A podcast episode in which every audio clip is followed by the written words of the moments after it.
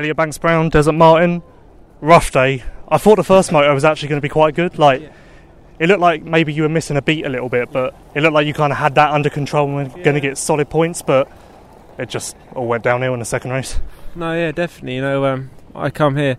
You know, a wrist has been giving me a bit of jip the last few weeks since Preston, and um, yeah, just wanted to come here and get some solid results. Um, it's a track that you know you either have you either love it or you seem to hate it. But you know, today in the first race, like you said, I, I didn't feel like I had an amazing rhythm. Well, I got a really good start. I got a holeshot and landed it um, off the first jump, and my wrist went right over itself. So, like three laps, I was really struggling. Like Tommy and Graham and Bobby and all them come past. So there's nothing I could do. And then Jake crashed, and then I got onto the back of him, and you know we were riding good together. And and then um, I I don't know I bored my back brake, so I lost that. And then yeah, come come away with a fourth after Bobby crashed. So yeah, I, I made some points back on Bobby, and um, it was you know all going the right direction. And in the second one, just got an awful start. Me, Jake, and Graham all got really bad starts, and um, you know we're all going down the start line, trying to get to the front, and we all just got tangled up. And um, coming through, like I felt like I was riding okay. I wasn't riding amazing. I was just trying to.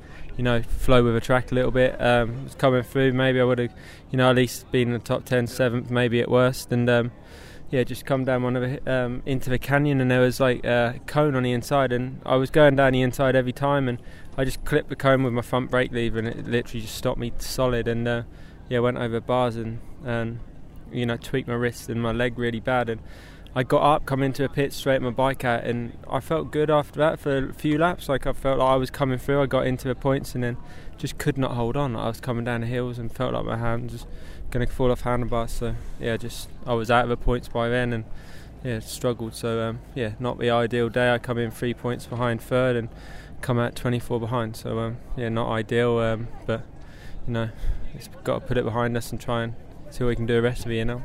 It's the same wrist as before, right? So that's now worse. Yeah, no, definitely. Like I um, I aggravated at Preston Docks and been wearing a brace ever since. Um, in the first race, I aggravated it, and in the second race, I did the same. Like I did both both wrists somehow. I don't know. A bike.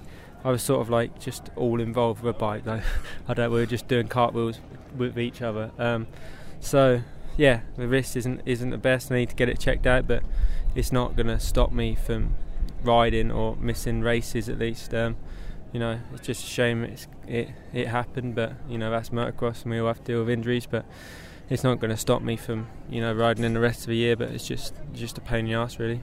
Is there anything you actually know is wrong with the wrist? Like, obviously nothing's broken, but is it ligament, ligament damage, fracture, anything like that? I think it's ligament damage. Um, you know, it's about my bad wrist anyway. I think in 2010 I I like ripped all the ligaments off it and had to have operations and all sorts. And ever since then it's not been great. And if I aggravate it, it's bad.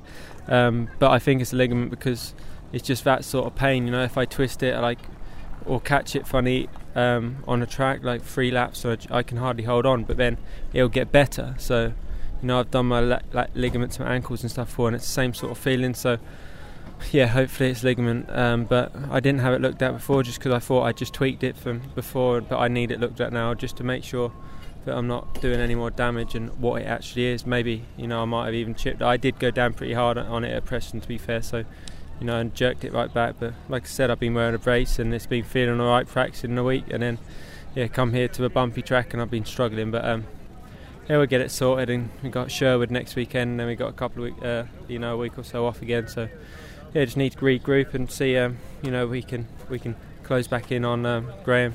Obviously, you were bummed that the risk caused you to miss the British GP and all that. Yeah. I'm guessing if you had any plans to compete in any other GPs, that's going to maybe stop it again now. Yeah, like I just want to see how I'm going to get on the rest of the year. You know, if I feel like I'm riding good at the end of the year, like I think the tracks coming up are going to suit me a lot more. Like the, the Sandy's tracks, sort of, I, I ride good at, but I think my my you know my favourite conditions are like the hard packs, like Fox Hills and Duns, and you know the tracks we've got coming up where I can really, you know, that's what I'm used to, and that's where I feel like I ride my best.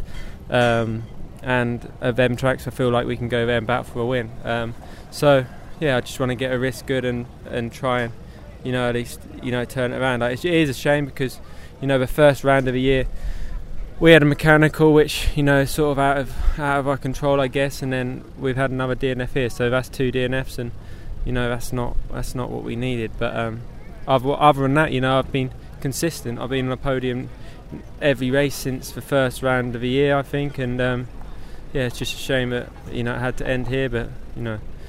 Got plenty more races, so uh, yeah, put this one behind us and not dwell on it too much, and you know try and come out swinging at the next one.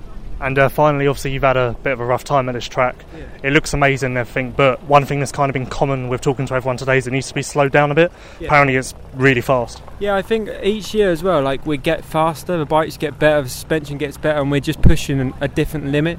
I think you can see it every year in the GPs as well. Like we're just getting faster and faster and faster, and the tracks need to, you know, develop with that. I think we're going just way too fast. Like everywhere, we're just. So, it was really, really bumpy today, but but fast as well. So if you did make a mistake, like there wasn't really any getting out of it because you're going over a bump so fast and you go sideways on one and hit the next one, you're like through a front door. So that's sort of like what happened to me today. Like we were coming down that hill so fast, I was trying to miss the bumps and then yeah, just got one wrong and clipped clipped um, the cone. But yeah, I think that it does need to have a little bit of a rethink of the speed. Like in practice, it was unbelievably fast. Like one of the fastest tracks I've ever ridden. But you know, there's a few things they can do, and like I said, just I think because we're all getting faster, these tracks need to be slowed down a bit.